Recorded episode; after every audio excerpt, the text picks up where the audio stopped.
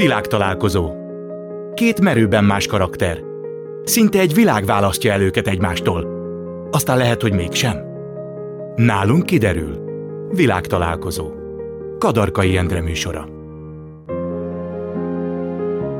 Köszöntöm Önöket, ez itt a világtalálkozó. Ma itt lesz velem Mérő Vera. A műegyetemen kommunikációt, a Momén pedig média designer és tanárszakot végzett.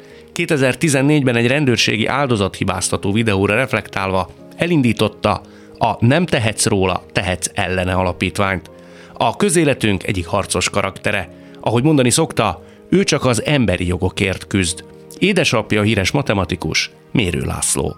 Párosunk másik tagja, Frerejsz Károly, Kossuth Díjas rockzenész, zeneszerző. Anyai nagyapja Gundel Károly, két bátyja Latinovics Zoltán színész és Bújtor István.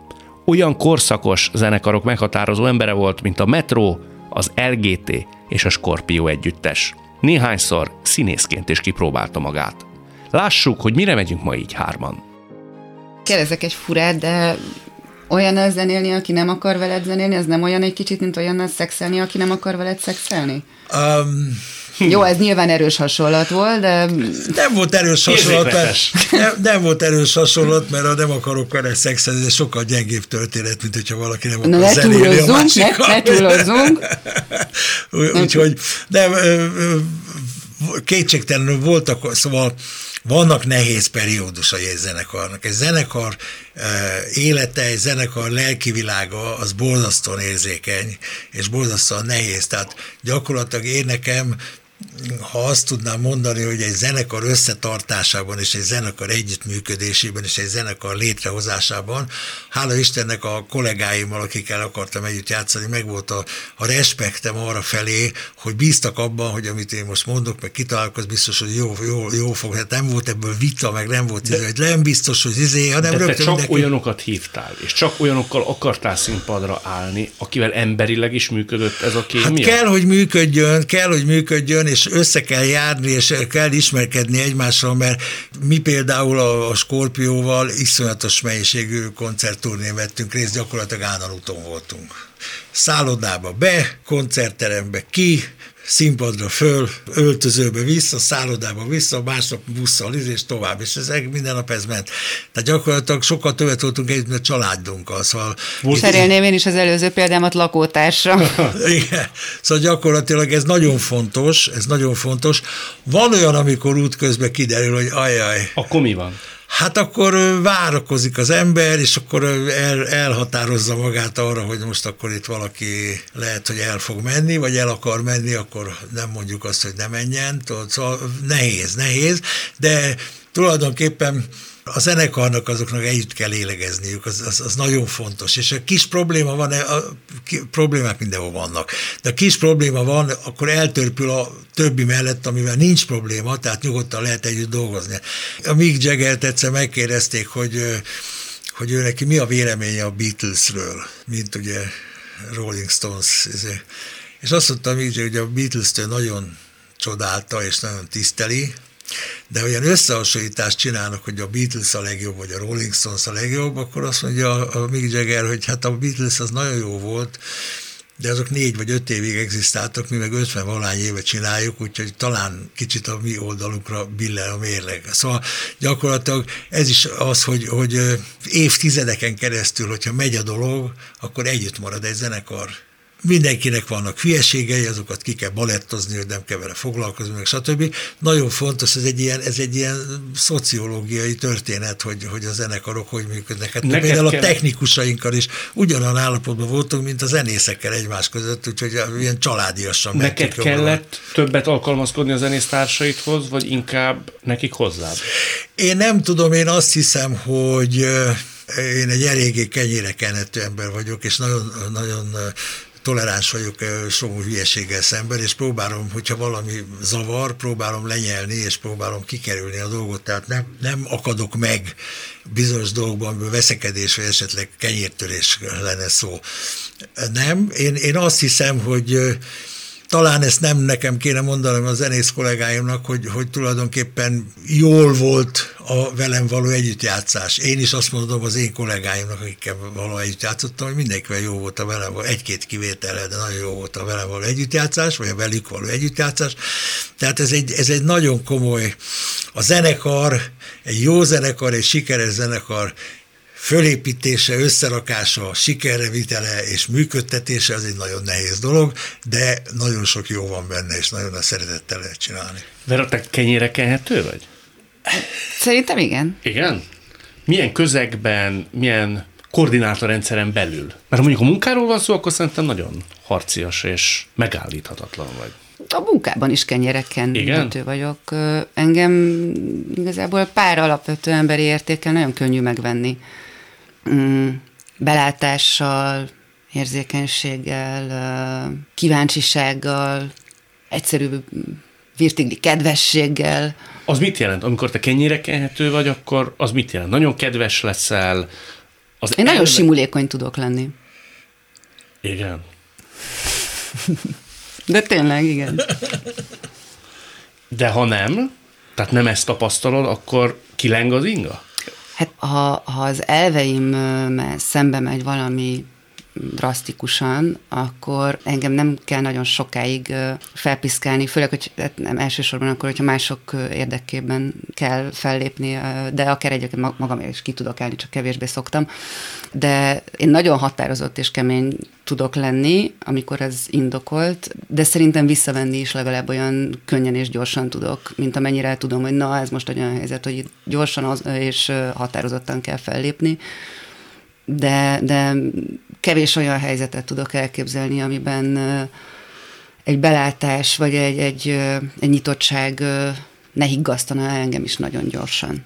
Ha már elhangzott az, hogy a zenészek közt is muszáj, hogy meglegyen az emberi, normális áramkör, hmm. olyan van, hogy te például, vagy ti elkezdtek valakinek segíteni, az ügyét képviselni, és kiderül, hogy kettőtök közt van egy taszító erő. Nem az ügyjel van baj, hmm. az emberrel. Egyszerűen nem bírod elviselni. Volt már ilyen. És akkor mi a megoldás? Hmm, hát nincsen egy a megoldás, egy arany megoldás. Odáig még sose ment el egy helyzet sem, hogy, hogy azt kellett volna mondanom, amit egyébként egy ilyen helyzetben, ha eljutunk odáig, akkor azt mondanám, hogy szerintem egész egyszerűen nem én vagyok az az ember, aki téged jól tud képviselni, vagy aki, akivel úgy tudsz együttműködni, ami neked tényleg jó lesz.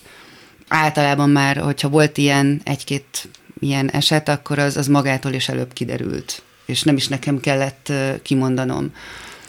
De persze, hogy van, hogy ne lenne. Akkor milyen a másik, ami belőle ezt hívja elő?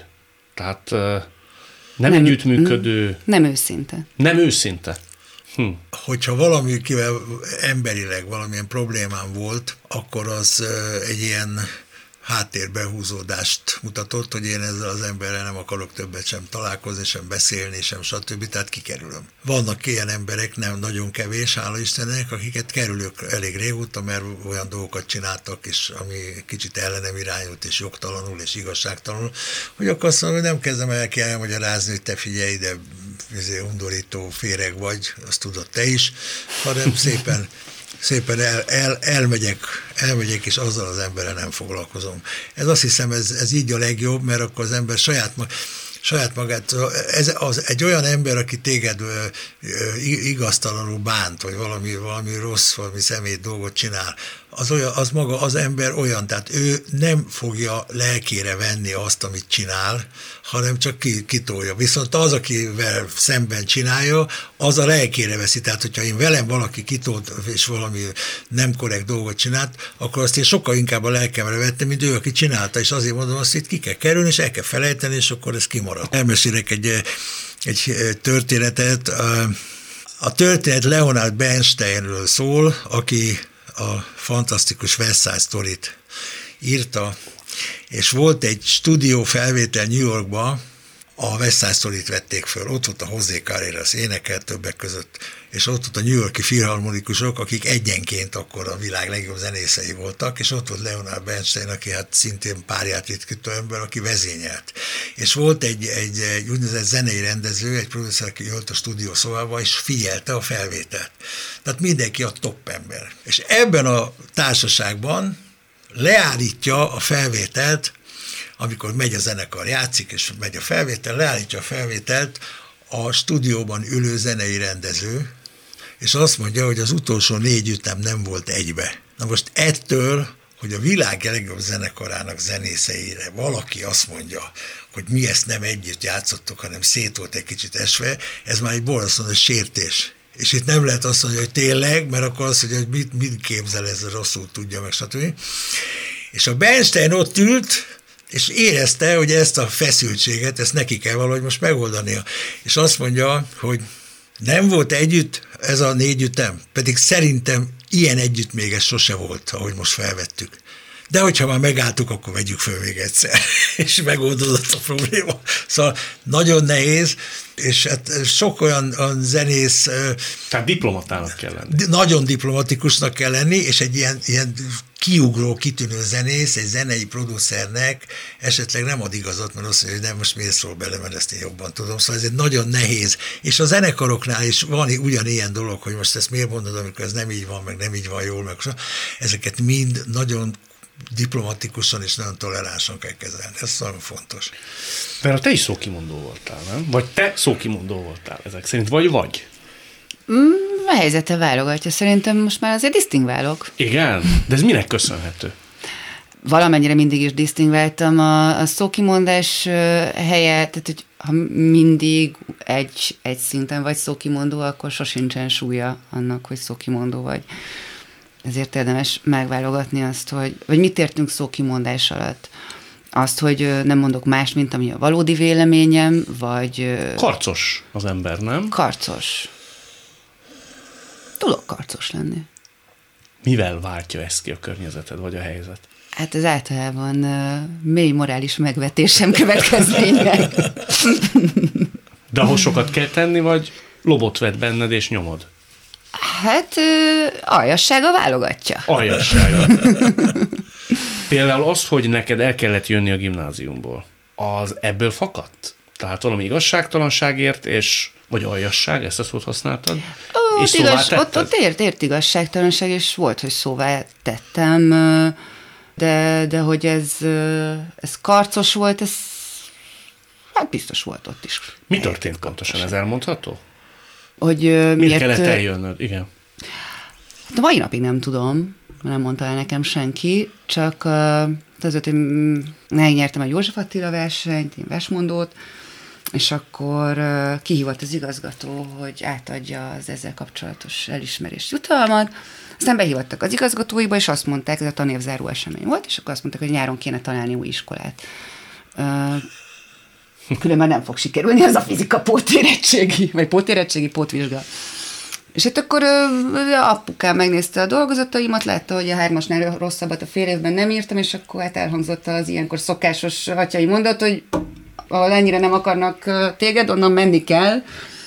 És akkor ebből így, így lett Városmajoriból Berzsanyi Nem kérdezted meg később se? De ilyen egy-két éve volt ilyen, nem tudom, 30 éves az iskola, vagy 25, vagy valami ilyesmi, és akkor elmentünk a, a gimis barátnőmmel, aki szintén oda járt erre az ünnepségre, és akkor ott találkoztunk tanárokkal, és senki nem tudta megmondani, hogy hogy mi volt az ok, a valódi mm. ok. Nem valami toltartó repült, és azzal kapcsolatban volt neked Jaj, hozzáfűzni valód? Hát lehet, hogy az, akihez a tortartó repült, ő nem állt ki mellettem, hogy tartsuk meg ezt a kislányt. Mi történt pontosan? Hát az történt, hogy a számítás technika tanárom, Gergely Csaba, tök mindegy, azt mondta egy számítástechnika órám, akkor én, hát én nagy teátrális tinédzserből azt mondtam, hogy én nem akarok Nortonban vagy DOS-ban valamiben programozni, én színésznő akarok lenni. És akkor erre a fickó azt mondta, hogy te kérdezte előbb, hogy hol a bábszínházban? Csak vigyázz, mert ott könnyen előfordulhat, hogy holmi farudakat dugnak a fenekedbe. Bár ahogy én téged elnézlek, te még él, nem, ahogy én téged ismerlek, bocsánat, szó szerint volt, ahogy én téged ismerlek, te még élveznéd is. Na erre repült a szóltartó valóban. De egyébként becsülettel összeszedegette a földről a kihullott dolgokat, akkor egy fogadó órán anyukámnak mondta, hogy a Vera kezelhetetlen, és akkor anyukám erre mondta, hogy hát lehet, hogy kicsit zavart a gyerek, mert e- el eddig nem olyan sűrűn beszéltek neki holmi alfelébe dugott farudakról, melyeket ő még élvezne is, úgyhogy lehet, hogy ez kihat egy kicsit a viselkedésére a kislánynak. És lehet, hogy ezen balé miatt ez a tanár volt, aki... Az, azt tudom, hogy egyébként ő nagy kardoskodással volt az én kirúgásom mellett, ezt az egyet tudom, de azt, hogy konkrétan miért, kaptak a szüleim egy levelet akkor, hogy a Városnyi Gimnázium tanári karának pedagógiai eszköztára nem elégséges veralányuk kezelésére, ezért a nyáron új iskolát javasolják, hogy keressünk. Nagy törés volt egy új közegbe kerülni? Ó, oh, barom jó volt. Egyrészt a fél, nekem nagyon sok barátom volt a Városmőrben is, és aztán a Berzsenyiben ez így igazából megduplázódott, és ezek nagyjából nagy részük a mai napig meg is van. Meg hát egy két hónap alatt javult az átlagon másfél jegyet, hirtelen kódtáltam ilyen 4,6-os átlaggal, hát a szüleim nem értették, ők még ilyet tőlem nem láttak. És hát azért ez egy nagyon más millió volt minden létező szempontból, de hát nekem eleve azzal találkozni kb. a közoktatásban először, hogy, hogy értékelik azt, amilyen vagyok, és ez nem egy probléma, hanem, hanem inkább egy előny. Jó, elvétve voltak általános iskolában is egy-két ilyen tanár, meg a Városmörben is volt elvétve egy-két ilyen tanár, de azért nem ez volt a túlnyomó tapasztalat. Azt mondtad, hogy ha valaki szemét veled, akkor jobb odébb állni. Te kikérted az ügynöki jelentéseket, amit rólad alkottak és írtak, és ott te nagy csodálkozás útján rádöbbentél arra, hogy itt hozzád közel álló emberek is jelentettek róla. Ezt én jól tudom? Hát az az egész ez a 3 per 3-as főcsoport főnökségnek ez volt a lényege, hogy olyan embereket alkalmaztak, akik nem tűntek fel közöttünk, hogy ezek esetleg, mit tudom én, elmondják azt, hogy a, hogy ott miről van szó. Egy Jó barátaid voltak? Volt olyan is köztük? Az, hogy, az, hogy jó barátaim voltak, az túlzás, ismertem őket, de nagyon sokszor volt az, hogy mit tudom, egy sörözőbe egy asztalnál ültünk, Szóval voltak ilyen, voltak ilyen dolgok is. Na most hát itt, itt ez az egész jelentős, jelentős díj, ami ott akkor folyt, és figyeltek minket, ez egy ilyen nagyon komplex, én borzasztóan bele mélyedtem ebbe a dologba, mert, mert amikor hozzá lehetett jutni ezekhez a történeti intézeti adatokhoz, meg, meg kiadták a rólam szóló jelentéseket, meg minden, és végig tudtam nézni, azzal együtt, hogy ki volt az, meg ott volt a beszervezési kartonja, meg minden. Tulajdonképpen egy borzasztó összetett kérdésről beszélünk, mert általában a legtöbb, a legtöbb ember, aki jelentett, az kényszerítve volt. Bizonyos megcsúszás miatt azt mondták, hogy na most figyelj, most akkor mész a börtönbe, vagy itt aláírod. Szóval volt egy ilyen verzió. Ugyanakkor voltak olyanok, akik önként dalolva jelentkeztek, hogy ők majd ők ismernek itt mindenkit, és ők majd elmondják, hogy ezzel jó pontokat szerezzenek a proletár diktatúra hatalmának. És Téged érdekelte, hogy a rád valló, vagy rólad jelentő emberek milyen indítatásból tették mindezt? Gyakorlatilag nem, mert akik, akik tulajdonképpen jelentéseket írtak rólam, azok mind olyan jelentések voltak, amit nyugodtan vizétek ki lehetett dobni, mert semmit nem mondtak. Uh-huh. Tehát nem voltak nekem rád nézve veszélyesek? Neke, nem, nem. Nekem egy zenész kollégám volt, akit nagyon szerettem, és nagyon komoly barátságban voltunk. Arról kiderült, hogy, hogy jelent, soha nem jelentett róla semmi, kötelesség, kötelességből csinálta, és végigolvastam a, a dolgokat, és gyakorlatilag nagyon bonyolult volt ez az egész, egész történet, ugye, hogy a, rászóltak azért, hogy ezt és ezt figyeld meg, és akkor jelentést kellett írni, és akkor azt végignézték a jelentést, és akkor volt egy tartó tiszt, aki átnézte az ügynök jelentését, és akkor a tartó tiszt hozzáfűzte a jelentéshez az ő saját véleményét, és úgy adták tovább a főnökségre.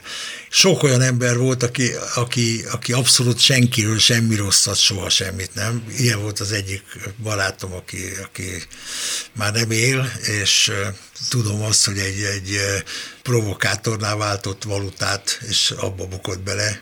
Te ezeket tisztáztad velük utólag? Persze, persze. persze. Az hogy néz ki? Fölhívod őket, megmondtad, hogy miért szeretnél velük találkozni, vagy személyesen? De, nem, hát például akiről beszélek, azzal én elég, elég komoly kapcsolatban voltam, amíg élt, nálam idősebb volt 11 évvel, és nagyon-nagyon átbeszéltük az egész dolgot, és, és nem volt semmi olyan mögötte, ami, ami, ami baj lett volna. Voltak viszont önök, akik kifejezetten hajtottak arra, hogy valami rosszat, ha lehet.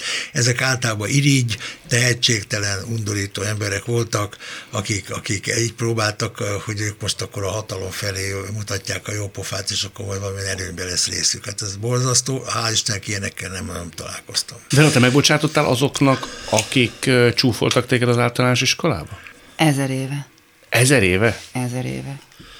Sőt, szerintem bármelyikkel találkoznék ezek közül, a gyerekek közül leg-legbarátságosabb arcommal találkoznának, és nem azért, mert megerőltetem magam, hanem mert tényleg nincsen bennem harag e fölött. Ha valakinek nem bocsájtottam meg, akkor annak a felnőttnek, aki ezt hagyta. Uh-huh. Vagy egyenesen generálta. Generálta? Generálta, persze. Ez a tanár volt?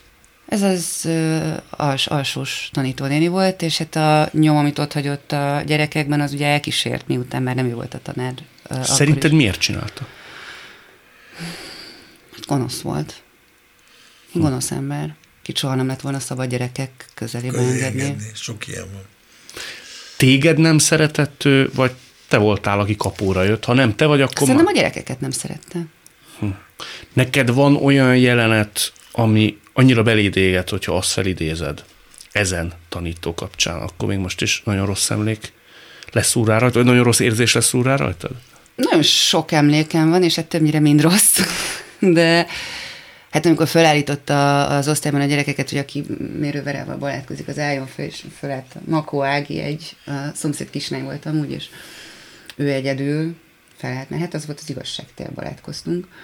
Ő volt az egyetlen barátod az osztályban? Uh, hát ez egyetlen, aki fölállt, igen. igen. De mondhatni, hogy ő amúgy is, igen. Ezzel kvázi őt szégyenpadra állította azáltal, hogy ő az egyetlen, aki... Nem, nem, nem, nem, nem ő egy ilyen abszolút eminens, szuperkitűnő tanuló volt, aki egyébként egy nagyon csendes kislány volt, és én nem tudom, hogy ő hogy élte meg akkor ott azt a helyzetet, de azt, hogy ma hogy gondol vissza rá, azt tudom.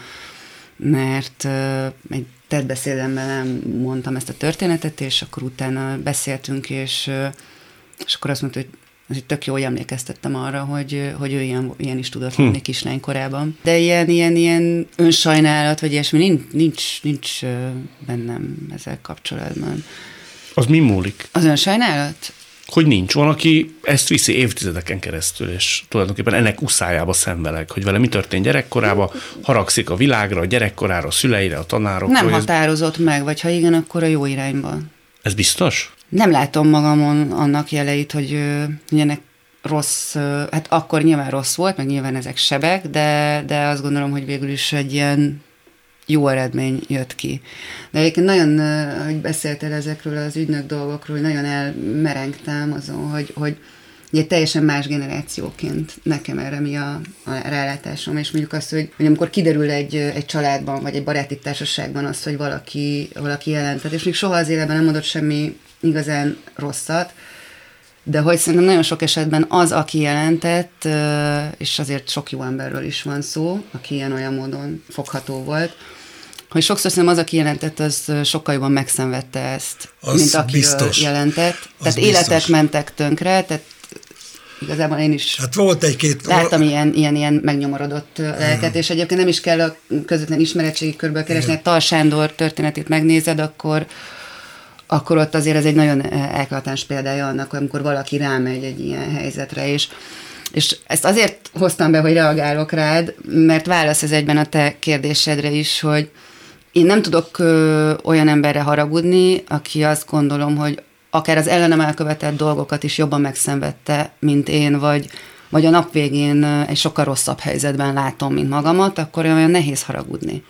Hmm. Meg fölösleges is. Igen, visszatérve erre, itt ennek a, ennek a legbonyolultabb és a legnehezebb része nem az, hogy valaki valakiről jelent. Itt, itt, a, itt a, a, a dolgok az, hogy ha valaki a legjobb haverjáról jelent, akkor az a valaki, hogyha semmit nem mond a legjobb haverjára, de jelent, az egy idő után, amikor ez kiderül, akkor azt mondja, hogy te figyelj ide és hiába oldozza föl egyébként a legjobb barátnővel, mert magának nem tud megbocsájtani. Miért nem mondod? Igaz hogy, igaz, hogy volt egy nagyon durva, hogyha valakinek ezt elmondja, akkor ilyen meg ilyen börtönbüntetés, amit azt megfenyegették azokat, akik aláírtak és jelentettek, nagyon durván megfenyegettek. Viszont tudok olyanról is, hogy volt egy fiatal lány, aki egy ilyen galeriban ben volt, és akkor valamit elkapták, és mondták, hogy na akkor most jelentés, és a lány aláírta, mert úgy meg volt ijedve, hát oda nem lehetett, nem volt egy olyan bement egy ilyen rendőr belügyi, hogy hiákban, nem lehetett azt mondani, hogy igen vagy nem, csak azt lehet mondani, hogy igen.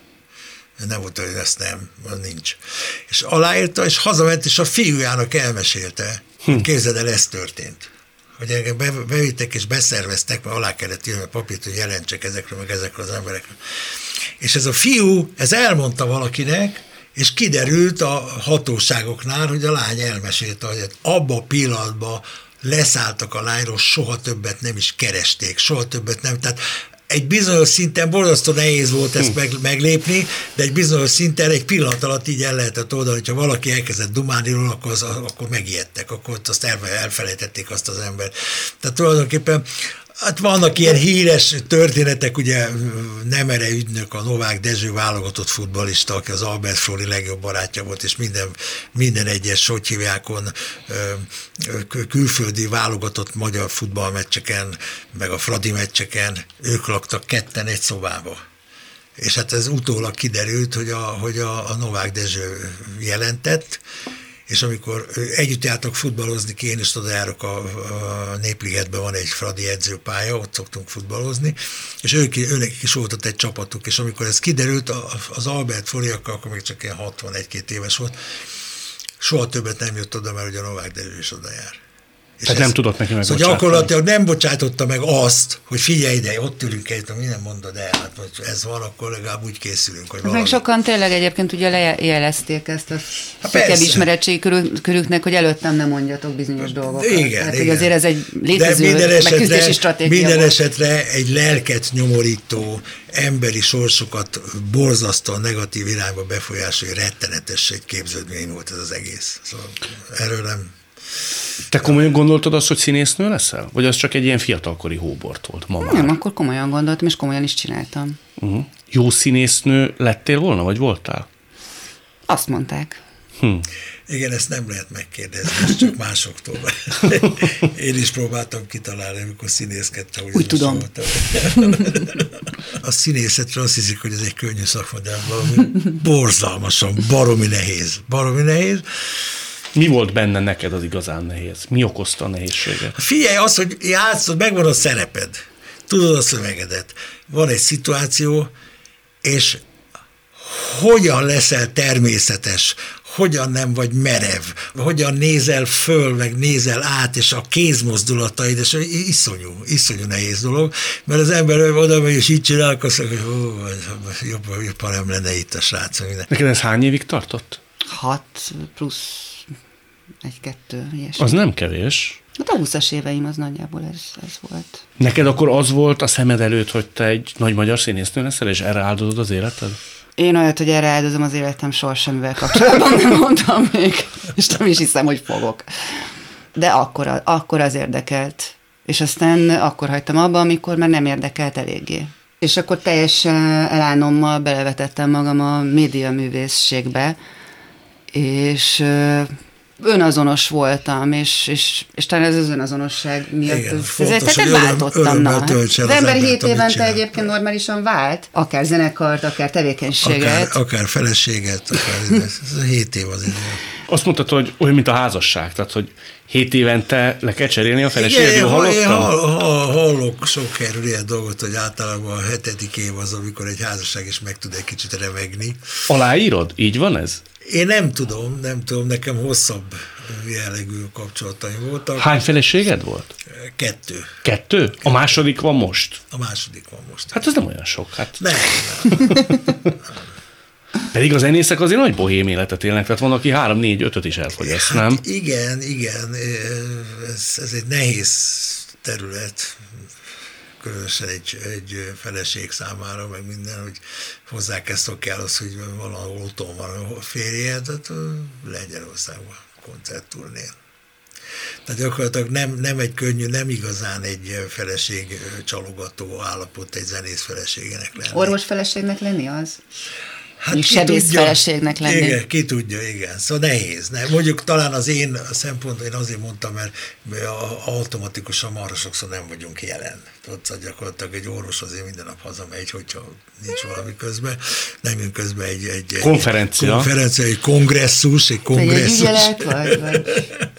De te kipróbáltad azt is, hogy ismert feleséged van, és olyan is, hogy civil, ugye? Igen, de ő nem volt a feleségem, ő, ő, ő volt az első barátnőm, akivel, Cinivel... Az alatt is a rottáról beszélünk. Az hét évig tartott. Hét évig? Az hét évig tartott. Azt te tudod, hogy én készítettem el egy interjút egy televízió csatornában, és kérdeztem, szóba jöttek a férfiak, és kérdeztem tőle, hogy ennyi, volt itt nagy szerelem, kis szerelem, ilyen férfi. Ki volt az, aki a férfi az ő szemébe? És ő gondolkodás nélkül téged mondott. megtiszteltető számomra. És azt hiszem utána mondta, hogy épp meg a, meg a révész. Ez kicsit igen, később igen, mondta. Igen. De téged azt mondta, hogy a Freires Karcsi. Hát úgy érzem, hogy akikkel együtt voltam hosszabb ideig, azokkal jól, most mostani feleségem is nagyon el vagyok, tehát gyakorlatilag van egy, úgy látszik, egy befogadó mentalitásom, van egy toleranciám, és remélem, hogy a velem szemben álló hölgy is toleráns velem. Ez a nyitja a történetnek, a tolerancia? Hát gyakorlatilag, gyakorlatilag azt hiszem, hogy egy kapcsolat, ahol valaki a saját maga törvényeihez ragaszkodik, az nem, nem jön létre. Nem jó kapcsolat nincs.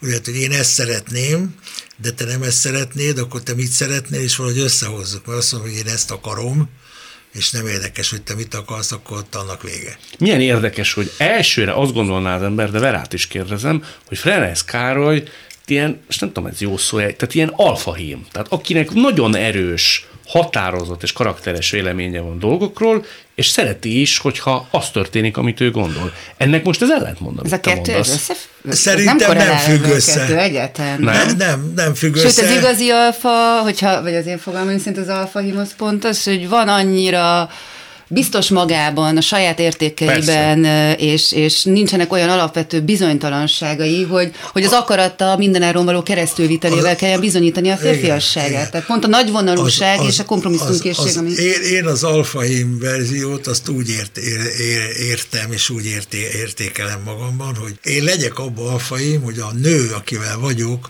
az ne keressen másokat, mert én vagyok a legjobb. De ha abban a percben talál egy másokat, akkor menjen, mert akkor biztos nem én vagyok a legjobb. Volt olyan, hogy elhagytak? Biztos, persze.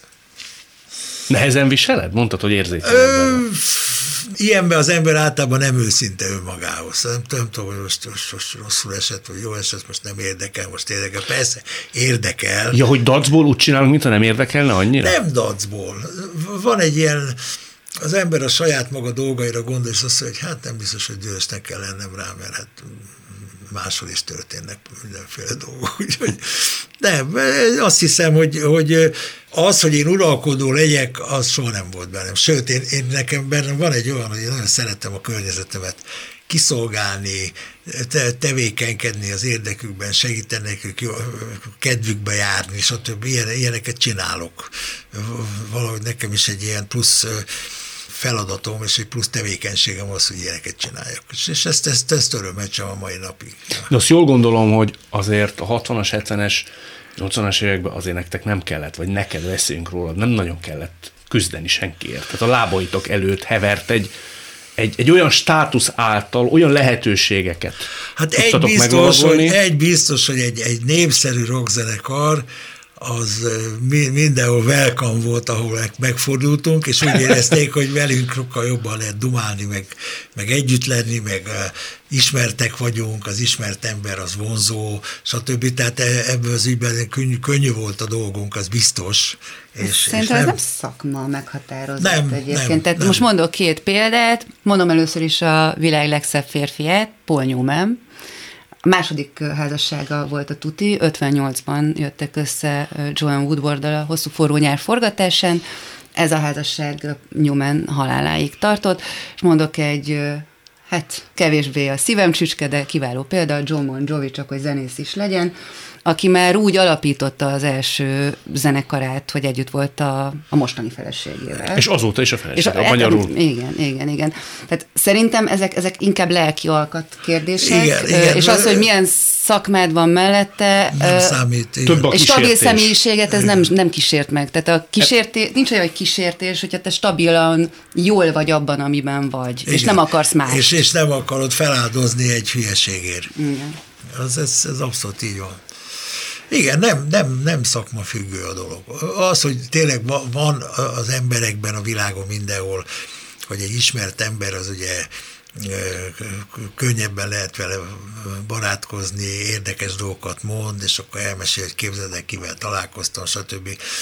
Ez egy olyan dolog, hogy kim voltam a futball Európa bajnokságon, én nagyon szerettem a focit, és van egy New Yorki barátom, akivel együtt járkálunk futballmeccsekre, élőben nézni a meccsek, és kim voltunk Franciaországba, és mentem föl a Magyarország-Izland foci meccsre Marseille-be a stadionba. Na most 20 ezer magyar volt ott, nézők, közönség a stadionban, és mire a bejárattól fölértem a még egy olyan 70 szelfit kellett csinálnom körülbelül, mindenki, mindenki úgy éreztem, hogy mindenki szembe jön velem, nem mögöttem jönnek, meg nem velem egy irányba, de mindenki, és akkor meg, áh, és akkor föl kellett állni, és nem mondod azt, hogy te figyelj, kopjál le, mert mennék föl, leülnék a helyemre, nem vagyok rá kíváncsi, megsérted. Viszont, hogyha odaállsz, én jó szívvel, örömmel odaállok, mert tudom azt, hogy elteszi a képet, és mindig arra fog emlékezni, hogy találkozott velem, és ez meg az, meg az. Tehát gyakorlatilag van nagyon sok jó oldala annak a dolognak, hogy az embert ismerik, vannak rossz oldalai is, mert van, amikor szemtelenkedés van, meg minden, stb., de az hál' Istennek az lényegesen kevesebb, mind a jó, jó része. De tőled szerinted nem férnek a, félnek a férfiak? Hát aki fél, az jobban is teszi. Sosem, nem.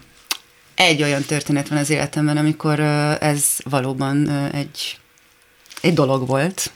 Ez a... És elmeséled már, ami ránk tartozik?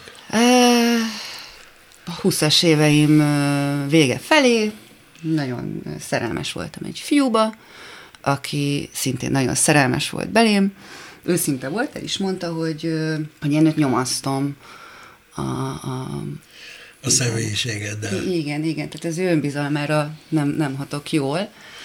Meglepett? Uh, nem lepett, meg elszomorított. Uh-huh. De, de olyan kapcsolatom volt, ahol, ahol, ahol éreztem a másikon, hogy rosszul viseli az én láthatóságomat, rosszul kezeli, de olyan, ahol, ahol mondjuk nem történt meg egy egymásra találás, olyan ez az egy előbb említett volt. És ez egyébként a mai napig egy ilyen, egy ilyen szomorú történet a, a, a képeskönyvben. De nem próbál meg az ember változtatni rajta, hogyha azt érzi, hogy a másik szerint ő túlságosan nagy forgatónyomatékkal van jelen, túlságosan erőteljes az ő kézjegye ezen a kapcsolaton, akkor egy picit hátrébb lépjen? Nem erről volt szó. Ja, nem erről, akkor nem, lehet, nem, a puszta lényemről volt szó arról, hogy, hogy, hogy akkor még a színész korszakomban voltam, és, és mindaz, hát egy divának látott engem az illető, és... Nem lehet, hogy divás voltál akkor? Én nem tudom, nem láttam magam kívülről, de biztos egyébként lehet. Nem, nem, nem tudom, de, de, de szerintem kb. Kettő perc alatt volt felismerhető akkor is, hogy ahogy az beszélgetés elején szó esett róla, engem kenyérre lehet kenni. Nem, ott egy, egy ilyen saját önbizalommal kapcsolatos bizonytalanság volt, ami, ami, ami nem tűrte meg az én svungomat. De mondjuk személyiséget feladni egy kapcsolatért, az, az nem is lehet. Eleve, egyrészt nem lehet, másrészt nem meg tök fölösleges, mert úgysem, tehát egy olyan szintű önfeladásból nem lesz jó, és ah. Egyébként én e, lényegben így váltam el, a, a, a, volt, voltam férnél, és, és amikor 22-3 lehettem, amikor a férjem azt mondta, hogy ez a színészet ez egy hülyeség. Már akkor is éreztem, és ma már aztán végképp látom, hogy ezt egy féltésből mondta. Tehát ő, ő féltett ettől az egyébként tényleg nehéz pályától, meg egy csomó mindentől. Figuráktól. Figuráktól, igen. De hogy akkor volt bennem egy olyan, hogy, hogy tök mindegy, hogy amit én akarok, az esetleg hülyeség, neki az a dolga, hogy támogasson benne, és segítsen benne. És hogyha erre képtelen, akkor, akkor mi nem fogunk jól működni, nem leszünk boldogok, hanem igazából elcsesszük egymás életét. Akkor is, hogyha ő úgy gondolja, hogy ez nem neked való, és jó szándékból mondja azt, amit mond? Ezt nem mondhatod meg soha egy másik embernek, hogy mi való neki és mi nem, mert ezt mindenkinek magának kell kijárni. persze. Nem csak eldönteni, hanem kijárni. Tehát ahhoz, tehát, hogy neked azt mondják, hogy szargitáros vagy, vagy szarzenész, lehet, hogy tényleg az az ember, de, hogy, de hogyha ezt valaki ki mondja, akkor az nem... Jó, nyilván van az a tekintés személy, aki mondjuk azt mondja, hogy kisfiam, neked botfüled van, persze, akkor annak persze. azért hiszel, de mondjuk az ember férje, még akkor is, hogyha esetleg adott esetben ő a világszíni kritikusa, családon belül ilyeneket nem dolgolt, tehát se barátságokon belül egyébként ilyen elvágólagossággal megmondani a másiknak nem, azt, nem hogy lehet. amiért ő lelkesedik, ami az ő vágya, és úgy érzi, hogy iránya a pályája. Tehát nem lehet így letéríteni senkit a pályájáról, és ott kezdődnek az egészségtelen kapcsolatok, amikor az egyik fél feljogosítva érzi magát arra, hogy a másik felet ilyen szinten próbálja befolyásolni súlyos életdöntésekben. Tehát igen, ezt nem lehet csinálni, igen. vagy nem egészséges. Nem, és az, hogy, az, hogy ebből a mondatból valaki azt, hogy ez neked nem való, akkor abban a pillanatban kiderül a másik számára az, hogy, hogy ezt nem komálja, ő ezt nem akarja, hogy ez, a párja ezt csinálja. Ez nem jó. Sőt, nem is azt ez mondta, hogy nekem nem való, azt mondta, hogy ez hülyesség. Ja, nem azt mondta, hogy én nem vagyok jó ja, benne, ja, vagy nekem hülyeség. nem való, hanem hogy az, az egész dolog úgy, ahogy van hülyesség. Igen. Te mond, pár mondatot beszéljünk az elhíresült Vahorn interjúról, ami lehet, hogy nem a szíved csücske, de olyan nagy hullámokat vezet, hogy én arra lennék elsősorban kíváncsi, hogy egy, te ma ezt hogy értékeled? Hogy te ott voltál, fel kellett volna állj, ma is ugyanúgy cselekednél, hogy csapódott le ez benned? Én ezt megírtam egyébként nagyon alaposan egy... egy... Nem biztos, hogy mindenki olvasta. Nem biztos, hogy minden... Igen, rátérek, hogy mit írtam. Igen. Én ott ültem... Mondjuk el két mondatban, ha van olyan ember ebben az országban, lakatos, aki nem látta. Lakatos Márknak volt egy vacsorás műsora, ahova nagyon különböző összetételű, vagy nagyon heterogén társaságokat hívott el. A mi vacsoránkon Csákenyi Eszter, színművész és Vahon András képzőművész, zenész voltak jelen, és ott az Eszter, a szex volt a téma, és hát ez eleve egy nagyon-nagyon-nagyon bizarr alaphelyzet, hogy a szex a téma, és vilányosan kiukadunk a gyermekbántalmazásnál. És az Eszter elmondott egy olyan történetet, ami hát egy ö, egyértelmű kiskorú szexuális bántalmazása, tehát hogy neki nyolc évesen benyúlt az uszodában egy férfi a bugyjába, vagyis hát a nemi szervébe egyenesen. És ezután az András mondott, ö, hát nem egy vitatható, hanem vállalhatatlan dolgokat, ami mögött, hogyha ismered az Andrást, én speciál bevallom, hogy egyébként egy olyan 20 éve ismerem, mert a Maca az egyik lánya, az egyik legkedvesebb barátnőm volt végig a 20-as éveimben, és azért van egy képem arról, hogy milyen karakterű ember az András, és valamennyire már ott a helyszínén is éreztem, hogy mi van az ő fejében a mögött, amit mond, de hát vállalhatatlan volt, amit mondott. Aztán rátett még három lapáttal, és csak egyre több lapáttal, én pedig ott ültem, és az már ott a helyszínen leesett, hogy, hogy, hogy, hogy ő áldozat ugyanúgy, mint az Eszter, és ráadásul a megküzdési stratégiájuk és kísértetésen hasonló. Ugye ő a pedofíliát egy picit, ha nem is mentegetni próbálta, de azt mondta, hogy hát de inkább te mondd el, hogy pontosan ő, hogy értelmezte. Ő igazából, hogyha valaki értően nézi ezt a beszélgetést, vagy hallgatja, akkor az, ahogyan ő elmondja, az őt ért abúzus történetet, hogy őt 11-2 évesen használta egy 10 évvel idősebb felnőtt nő, hosszú időn keresztül, akkor azért ott hamar leesik, hogy ő a saját áldozatiságát az, hogy neki az a megküzdési stratégiája, hogy tagadja azt, hogy ő áldozat lett volna. Világ életében arra épített, hogy ő volt az óriás tökű, aranytökű kisisten, aki, aki minden a, a punci, és, és ez, a, ez az élet. És ő ott a helyszínen is egyébként szerintem egy mini összeomláson ment keresztül, és aztán mi utóbb beszéltünk erről hosszan telefonon is, személyesen is. És ő egyébként, és jól éreztem, mert, mert ő tényleg hát most már mondhatni, igen, 50 év után szembesült a saját áldozat voltával, és ez ugyanúgy elmondható egyébként, sőt, szerintem inkább szembesült ezzel, mint, mint ott ugyanannak a helyzetnek a kereteiben maga Csákányi Eszter, aki nagyon hasonlóan dobta ezt az áldozati szerepet. Tehát nagyon-nagyon elutasította ezt. Ez aztán a nézők nagy részének nem úgy jött le, mert a vágásból sem derült ki, meg, meg, meg, meg, meg hogy azok a mondatok nem kerültek végül be az adásba, de De a Csákányi Eszter ugyanúgy elutasította a saját áldozatiságát, mint az András, csak nem mondott vérlázító dolgokat emellé. És az, ami egyébként utána a Vahorn Andrással történt a magyar közéletben, az érthető, de nagyon érzéketlen. És Most, hogy kiátkozták, és leszették róla a keresztüzet, arra gondolsz? Ki, ki, ki, igen, és én azt, azt, azt sajnáltam nagyon, hogy nincs a társadalomnak szeme arra, amikor tehát nem ismered fel az áldozatot, ott van a szemed előtt, és nem ismeri fel a társadalom, hogy itt most éppen egy saját traumáját abszolút nem feldolgozott kiskorúként szexuális bántalmazás áldozatát látjuk, amint éppen a nyilvánosság előtt mondja el azt, hogy őt kisfiúként megerőszakolta egy felnőtt nő. És hogy erre valahogy nem volt füle senkinek, vagy szinte senkinek, vagy nagyon kevés embernek. Rólam is leszették jó sokan a keresztvizet, amikor megírtam ezt hosszan kifejtve, szakmai szemüveget is a homlokomra csúsztatva, és bor, bor, borzasztóan, tehát én, én, én például rettenetesen, főleg a, tehát hogy, hogy nekem is azért volt egy ilyen egy-két hét, amíg feldolgoztam ezt a sokkot, tehát én, én sokkos állapotban voltam, tehát ez, az tagadhatatlan. Hogy Már ott a felvétel következtében. Ott a fel, tehát én, én, én nekem ott ki kellett menni, volt, hogy ki kellett menni a WC-re, mert azt éreztem, hogy most elhányom magam, és nagyon kemény dolgok nem a kamera, a kamera nem forgott, amikor elhangzottak nagyon kemény dolgok tényleg. Vahon szájából? Igen, igen. Hát az ő szájából is. Te hogy reagáltál ezekre? Már amit nem láttunk, arra hát, gondolok. Igen, akkor volt a ki kellett lennem a mosdó, mert azt hittem, hogy, hogy most én egy sugárban tolok egy, egy rókát. És hogy gyakorlatilag a saját áldozatiságából kifolyólag ezt az egész dolgot, amiről itt szó volt, ez az abúzus sztori, ez gyakorlatilag ő ezt valamilyen jó fésült állapotban próbálta hogy én csinálni, hogy ez így, ez így rendben is van. Vagy ő van. saját, tehát hogy az volt ebben a szörnyű, hogy ő saját magát próbálta meggyőzni arról, hogy ami, ami vele történt, az nem erőszak, hanem hogy ő azt akarta, hogy a 20 éves néni az, az őt elkapja és egy egész életre szóló élet, egy élethazugság omlott össze ott benne, mert én ott kimondtam a, az Eszter kapcsán, hogy ez ö, szexuális bántalmazása egy, egy kisgyereknek. És az András ezen kapta fel a vizet, hogy mi a, miért nem lehet jó egy kislánynak, hogyha megsimogatják, miért ne, miért ne élvezhetné. Oh.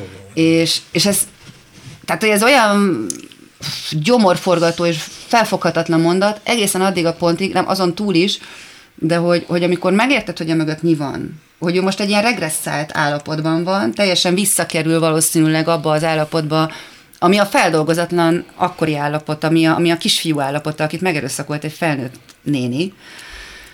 És aztán később talán ezzel nem adom ki egyébként az intime, nem nyilvános beszélgetésünket, hogyha azt mondom, hogy, hogy nekem utóbb azt mondta erről az András, hogy utána évekig, tehát hogy valahol neki tudnia kellett azt, hogy ez nem volt oké, mert ő évekig ezt, hosszú-hosszú évekig nem merte senkinek elmondani, mert félt, hogy, hogy ezt a nőt, ezt előveszik. Ezt előveszik. Igen. Tehát, hogy ilyen szinten ő ezt érezte, és mivel ugye nem tudta ezt senkivel megbeszélni, ezért senki nem mondta azt neki, hogy figyelj, ami veled történt, az nem oké, és, és az az ember, és, de ezt is feldolgozni, hogy ő istennőként gondolt vissza erre a nőre. Én meg nagyon, nagyon hamar megtanultam sajnálni az Andrást ezért az egész helyzetért. Igen. A családját meg aztán nyilván végképp, de hát ők aztán, hát most ők erről se nem tehetnek. Szerinted van neki visszaút a magyar közéletbe, vagy a magyar nyilvánosságba? Hát az a helyzet, hogy kettő héttel ezelőtt a beszélgetés előtt, amit én az utolsó pillanatban nem akartam lemondani, de majdnem lemondtam már abstart, mert volt egy nagyon súlyosan rasszista nyilatkozata a Partizánban, ami... A felvételről beszélsz, tehát az akkori indexes műsor felvétel előtt két héttel igen, került ki egy Partizán igen, interjúba, amiben ő ö, cigányellenes kijelentést Súlyosan, súlyosan rasszista dolgokat mondott, ahol megint csak, ha ismered a vahont, akkor tudod, hogy kb. mi játszódik le az agyában, de attól még ez nem lesz elfogadhatóbb, sem megbocsájthatóbb, különösen egy ilyen gyűlölettől terhelt országban, mint amiben élünk. Tehát egy picit olyan, hogy hol élsz ember, van neked kapcsolatod a valósággal, hogy milyen országban mondasz ilyen mondatokat? Tehát ha valami, akkor, akkor, akkor szerintem a sokkal elvágólagosabb volt. Na hát jó szomorú téma lett itt a végére hogy feloldjuk, igaz az, hogy a Kossuth díjad odaítélésekor vagy átvételekor te elsírtad magad? Ö, igen. Melyik? Amikor megtudtad, vagy amikor átvetted? Nem, amikor átvettem.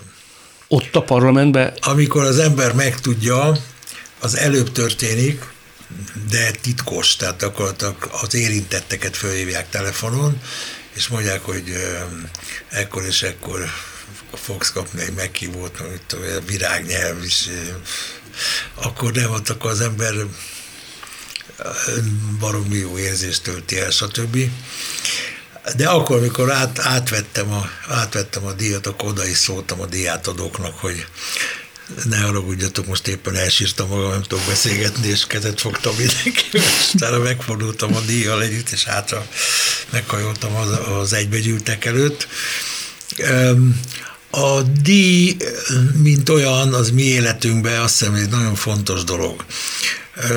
Külön megemlíteném például Latinovics Zoltán tesómat, aki nagyon nem volt annak a rendszernek a tapsolója, ezt mindenki tudta, de ha kapott valami díjat, akkor ő is elérzékenyült, és nagyon, nagyon boldog volt érte. Ugye nem kapott Latinovics se Kossuth díjat, csak posztumusz, uh, tehát nem behette át. Acélelvtárs, háromszor személyesen húzta le Latinovics Zoltán nevét a Kossuth sok ajánlásáról, tehát ő húzta ki, nem. Háromszor egymás. Másik bátyád Bújtor István se kapott?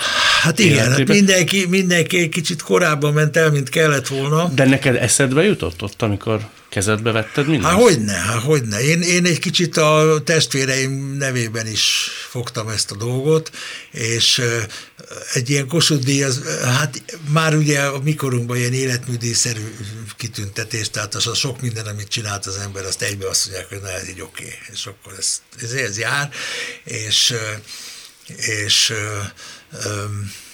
rögtön a tesóimra gondoltam. Zoltán bátyám az posztumusz Kossuth lett, a halála után kapott, de az István nem, mert hát ő 60-as éveiben ment el, és ő neki kiállt volna, és biztos kapott volna, de, de sajnos elvitte a, a betegség, úgyhogy nem, nem tudta megélni a dolgot. Hát akkor helyettük is, meg Igen. a nevükben is te kaptál egy Kossuth amihez gratulálunk Mérő Verát és Ferenc Károlyt. Látták, hallották. Nagyon szépen köszönöm. Világtalálkozónkat nem csak hallgathatják, de végig is nézhetik. Iménti beszélgetésünk hamarosan már látható lesz YouTube csatornámon is. A mai adás létrejöttében köszönöm Varholik Zoltán és Rózsehegyi Gábor segítségét. Találkozunk jövő szombaton itt, a Klubrádióban. Viszont hallásra!